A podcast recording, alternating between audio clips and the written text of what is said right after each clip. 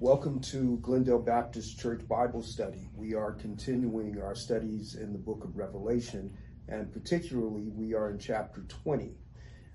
So far, we've spent most of our time looking at the first three verses and emphasizing the different historical Protestant views in terms of understanding or interpreting the 1,000 years that are alluded to there. Today, we will pick up on verses 4 through 6, which is the bottom half of that top half of chapter 20. And actually, it constitutes a second vision. And so let me just read those verses, and then we will attempt to unpack it. Then I saw thrones, and seated on them were those to whom the authority to judge was committed. Also, I saw the souls of those who had been beheaded for the testimony of Jesus and for the word of God, and those who had not worshipped the beast or image and had not received its mark on their foreheads or their hands. They came to life and reigned with Christ for 1,000 years. The rest of the dead did not come to life until the 1,000 years were ended. This is the first resurrection. Blessed and holy is the one who shares in the first resurrection. Over such, the second death has no power, but they will be priests of God and of Christ, and they will reign with him for 1,000 years. This is one of the reasons one has to be clear and consistent on how one interprets the 1,000 years that are alluded to in the first three verses, because this is not a second 1,000 year period. This is the same 1,000 year period. So really, verse 4 is the beginning of a second vision.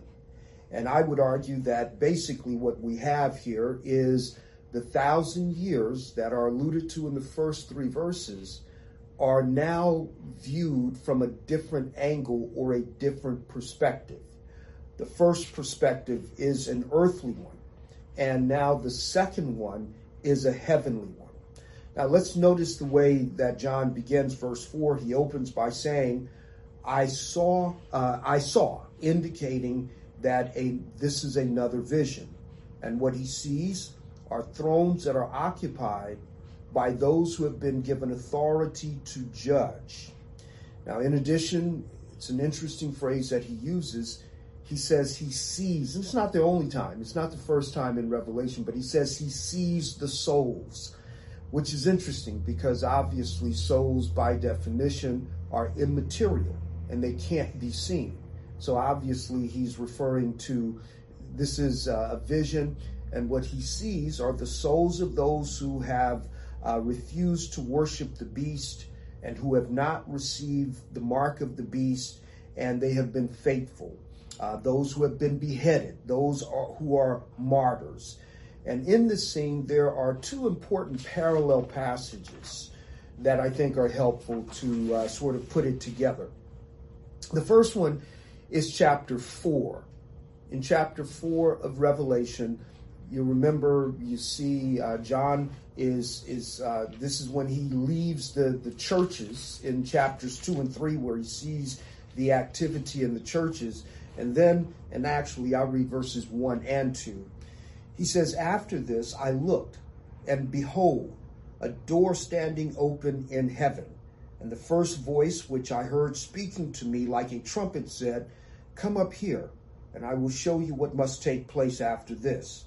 At once I was in the Spirit, and behold, a throne stood in heaven with one seated on the throne. And so he goes on to describe the 24 elders that he also sees seated on thrones. So certainly there is a parallel to John seeing these thrones, and it's clearly a heavenly scene. So you see a parallel to the open door in heaven where he sees the Son of Man or the Ancient of Days seated on the throne, and he sees 24 elders who are also those who have crowns seated on the throne. And you'll remember that when we went over chapter 4, we indicated that the 24 elders were symbolic, a symbolic representation of the church. So certainly this comes to mind, and we'll come back to that later. But then also in Daniel, there are two places, well, both of them are in chapter 7 of Daniel. But in Daniel chapter 7, we'll look at verses 9 and 10, and then 21 and 22. And what to sort of set it up, and there's constant, as we've made reference to throughout our studies, there's constant references to Daniel throughout the book of Revelation. It's really a companion, Old Testament companion to many of the scenes that John sees. But in chapter 7, verses 9 and 10, Daniel sees the Ancient of Days seated on the throne. So we'll read verses 9 and 10, which just kind of describes the Ancient of Days, the Messiah, seated on the throne, and then we'll see what happens later in verses 21 and 22. So here's the description.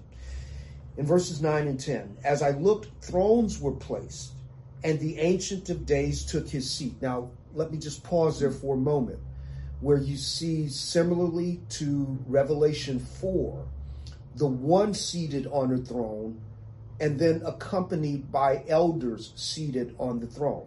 So even here, the Ancient of Days took his seat, and there were thrones that were placed, and the Ancient of Days took his seat, and his clothing was white as snow, and the hair of his head like pure wool.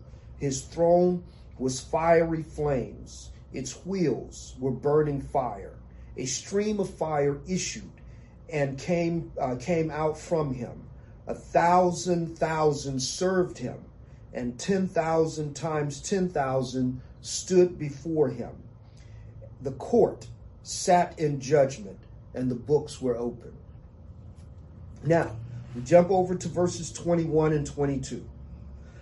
As I looked, this horn made war with the saints and prevailed over them, until the Ancient of Days came, and judgment was given for the saints of the Most High, and the time came when the saints possessed the kingdom. And he's ultimately, and probably a clearer translation of what we see in verse 22, is that the judgment came in favor of the saints who had been persecuted by the one who made war against them.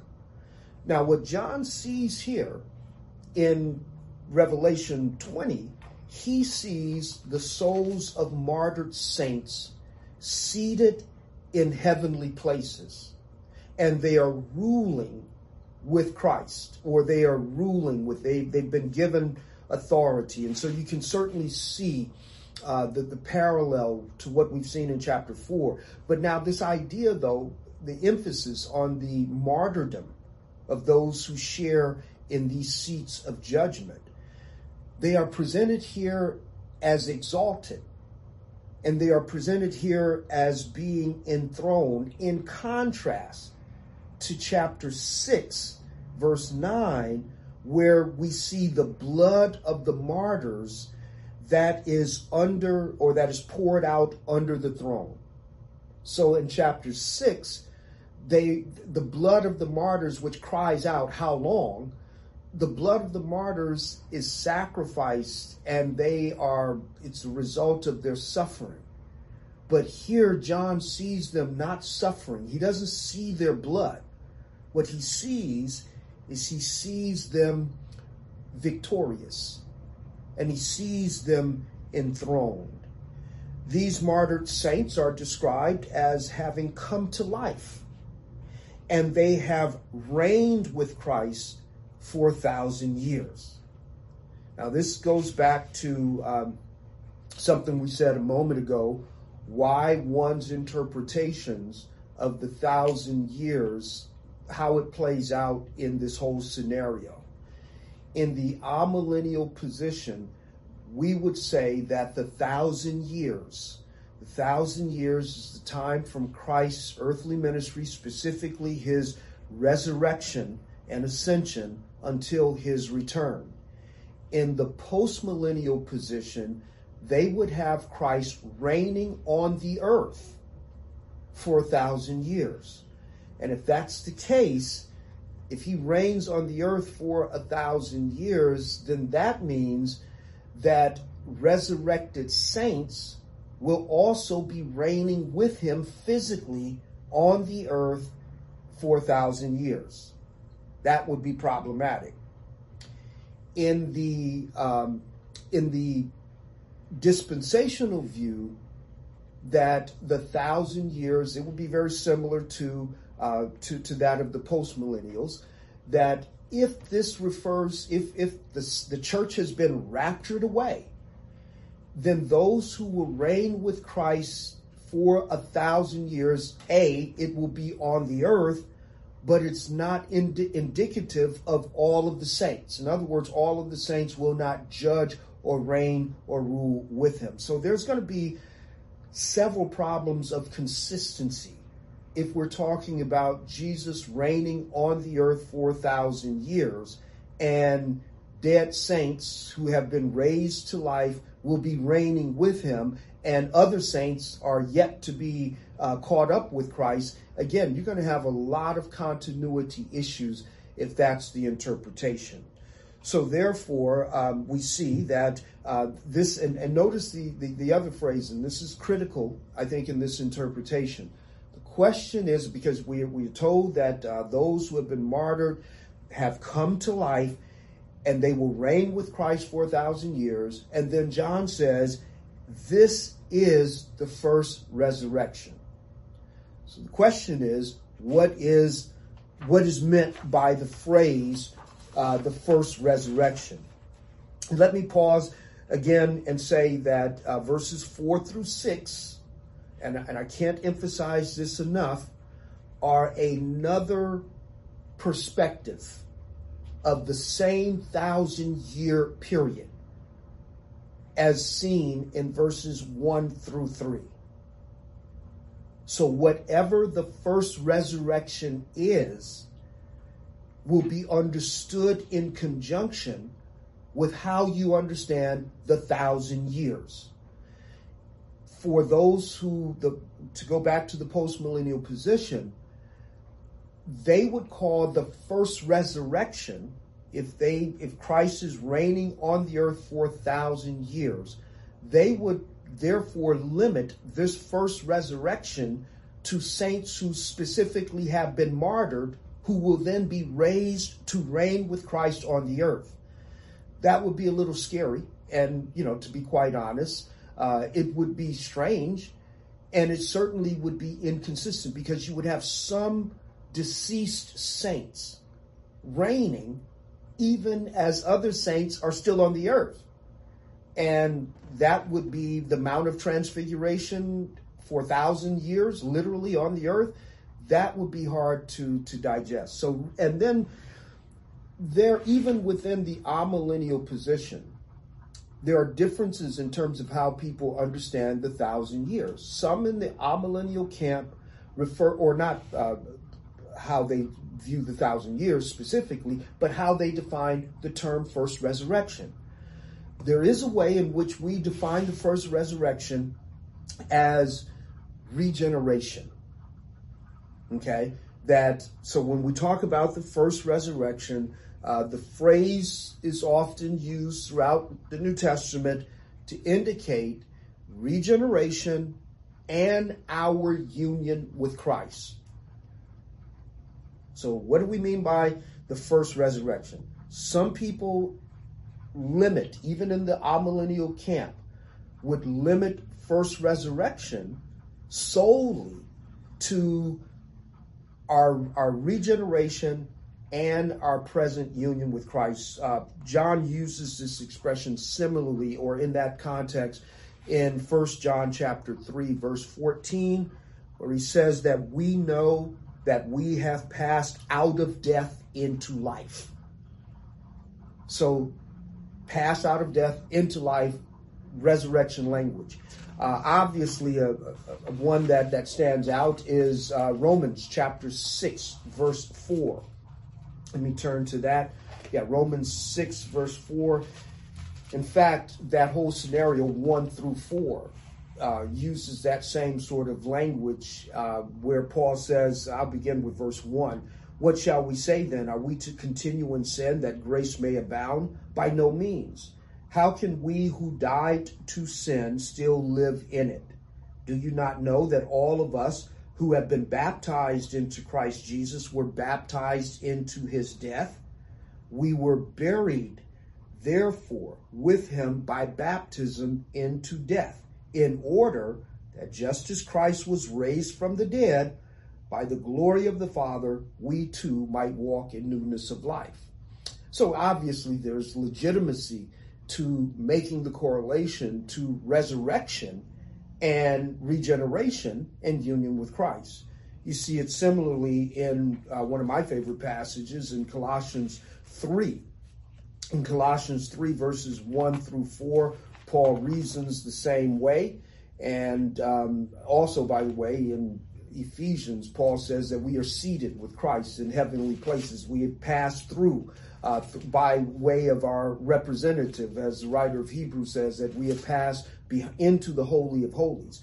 But Paul says in Colossians chapter 3, beginning in verse 1, if you then have been raised with Christ, there it is, resurrection, regeneration, then seek the things that are above where Christ is seated at the right hand of God. Set your mind on things that are above, not on the things that are on the earth.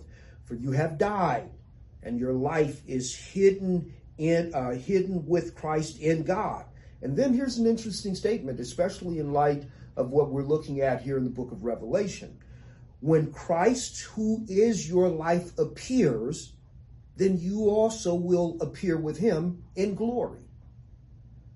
So one could argue from these passages that when John speaks of the first resurrection, that his point of reference is our regeneration and therefore our union with Christ, because by proxy or by virtue of our faith, where Christ is, we are, and where we are, he is.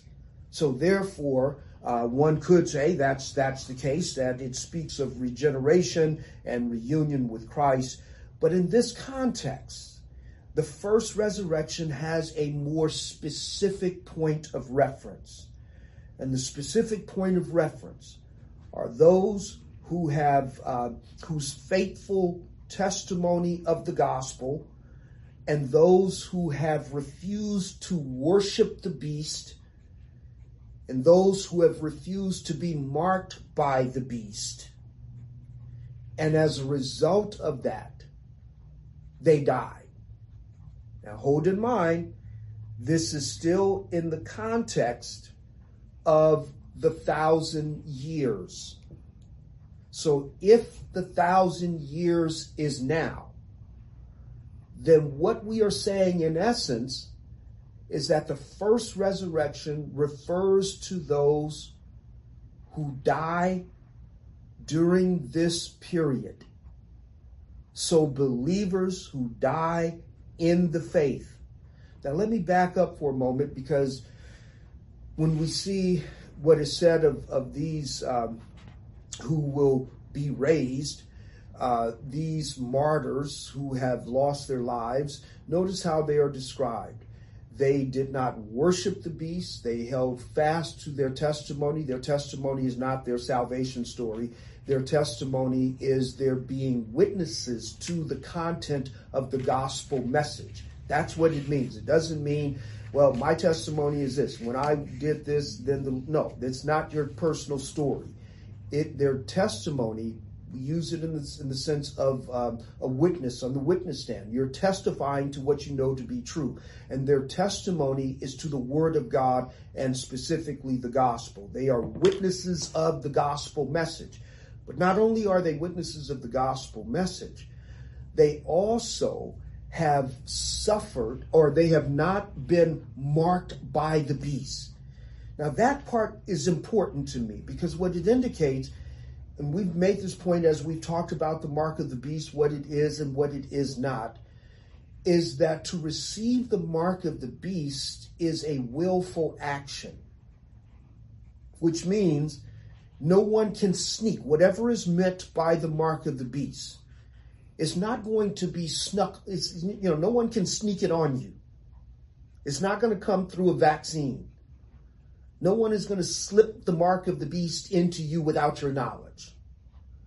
And so the mark of the beast is intentionally and consciously received or rejected. Part of the reason for their martyrdom is they refused to receive the mark of the beast, which means they had choice. And not only did they refuse to receive the mark of the beast, but in conjunction with it, they refused to worship the beast. Now remember, after the 1,000-year reign, just prior to the Lord's return, when and this is the emphasis in the first three verses, that Satan, who has been restrained for this 1,000-year period, will be released, and he will be released to deceive the nations. The deception is something that he's been deceiving them. We know that he's been deceiving them throughout even the course of his restraint.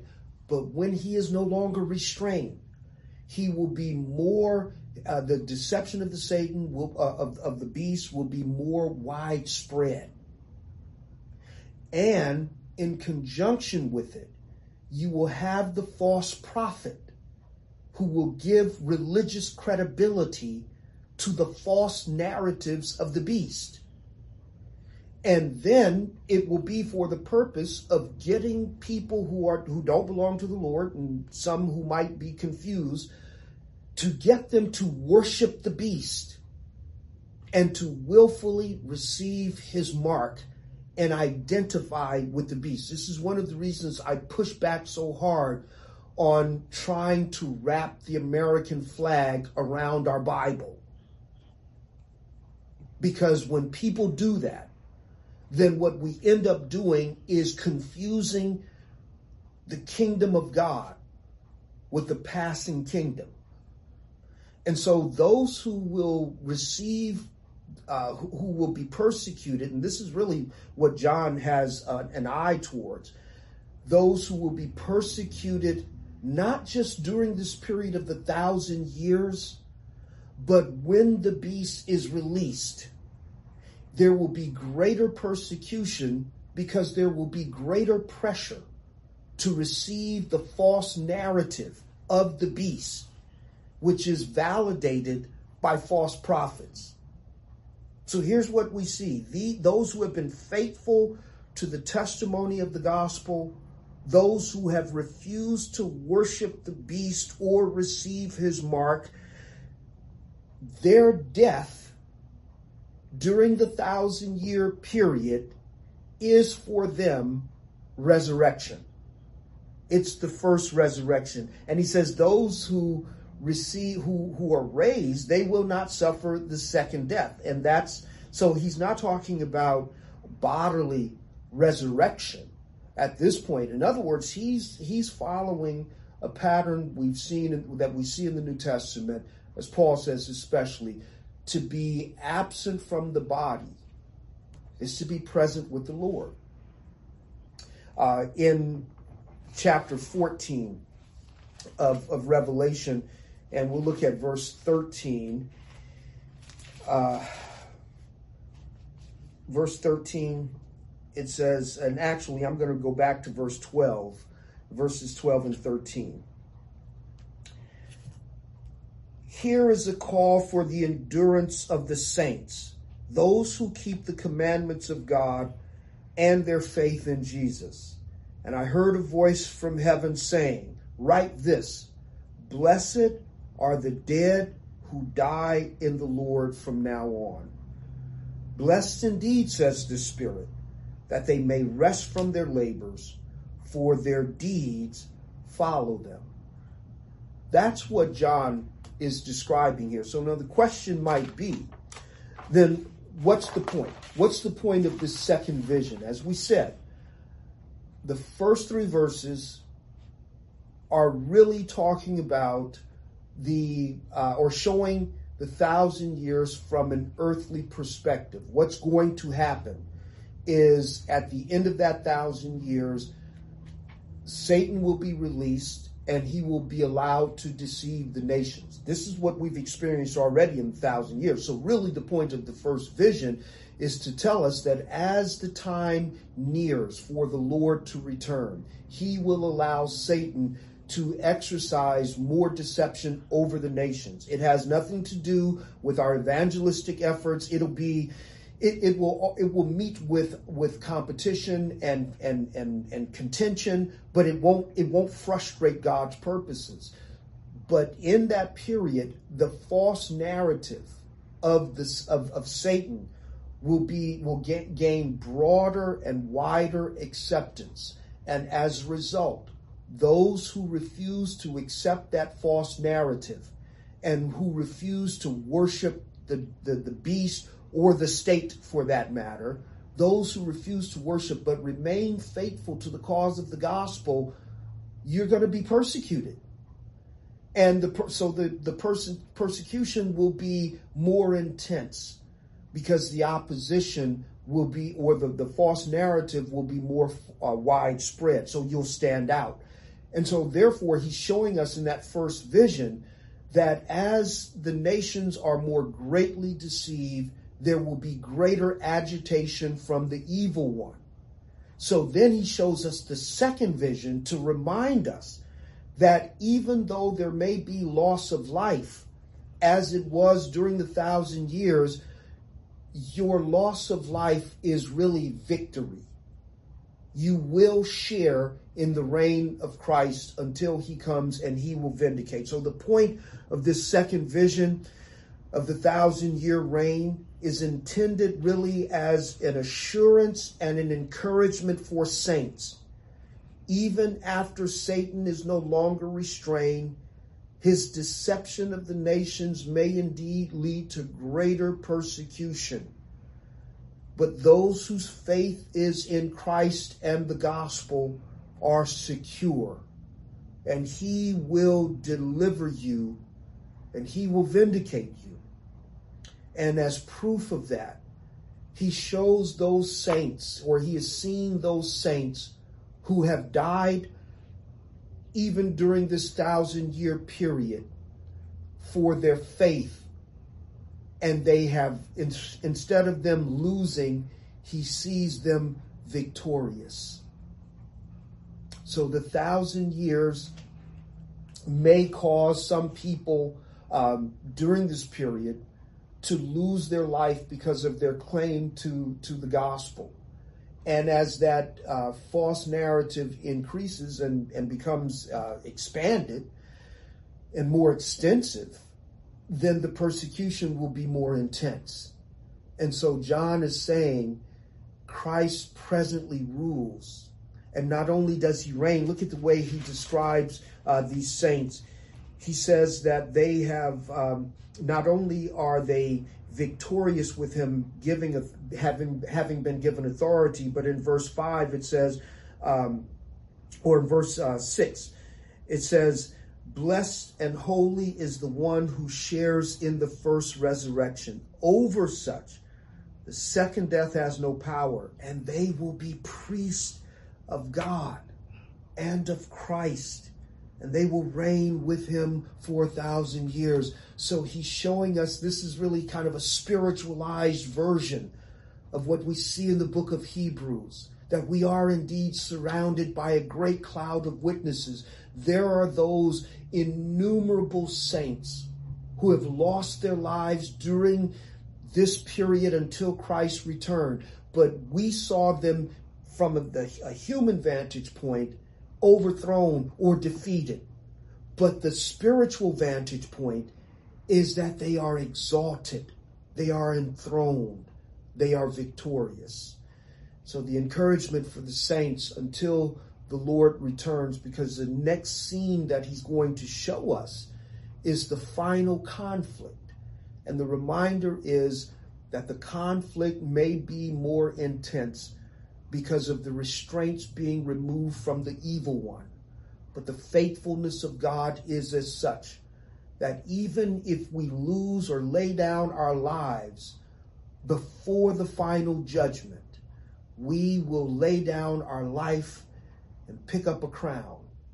And like those saints who have been beheaded but are now seated on the thrones in heaven, we also will reign because he rules. He who redeemed our souls rules. And as we by faith are in union with him and are seated in the heavenly places, even as we exist on the earth, when we lay down these bodies until he comes in final judgment, when we lay down these bodies, our souls will be united with him and we will be exalted and enthroned even as he is. Brothers and sisters, the 1,000 years is upon us. Maybe it's at the end, we don't know. But what we know is that Christ rules, and our faith connects us to his reign. And there is nothing that can happen to us that can remove our position with him or reverse what his blood has accomplished on our behalf. Look at the transition. Chapter 6, blood poured out on the altar. Chapter 20, those whose blood has been shed are seated on heavenly thrones. That's our hope and that's our confidence. Let's pray. Our God and our Father, we come to you in the blessed name of our Lord and Savior Jesus Christ, thanking you for all that you have granted to us. We thank you for life and godliness. We thank you for a great high priest who intercedes on our behalf. We thank you for the victory of our Savior, and even in his exalted state, we live in a world that reminds us that we are cursed, but he who rules is sovereign even over the curse that we experience. And it's out of this darkness that you have called us unto yourself. So, Father, as we trust you, things seem out of hand around us, but give us the confidence to know that our souls are secure in you. We do thank you for the reminder that the 1,000 years which our Savior reigns and rules, and as the apostle says, he must reign until his enemies are made his footstool. Give us confidence to stand in that and to get the word of the gospel out, even in the midst of these trying times, because we know that all that you have appointed unto eternal life will respond to that gospel message. Let us never lose sight of that message, and let us never lose confidence in its efficacy. We do thank you for your words. We thank you for the reminder that the saints, as the Savior, presently rule. Strengthen us now for the days that are ahead. And we ask these things in Christ's name. Amen.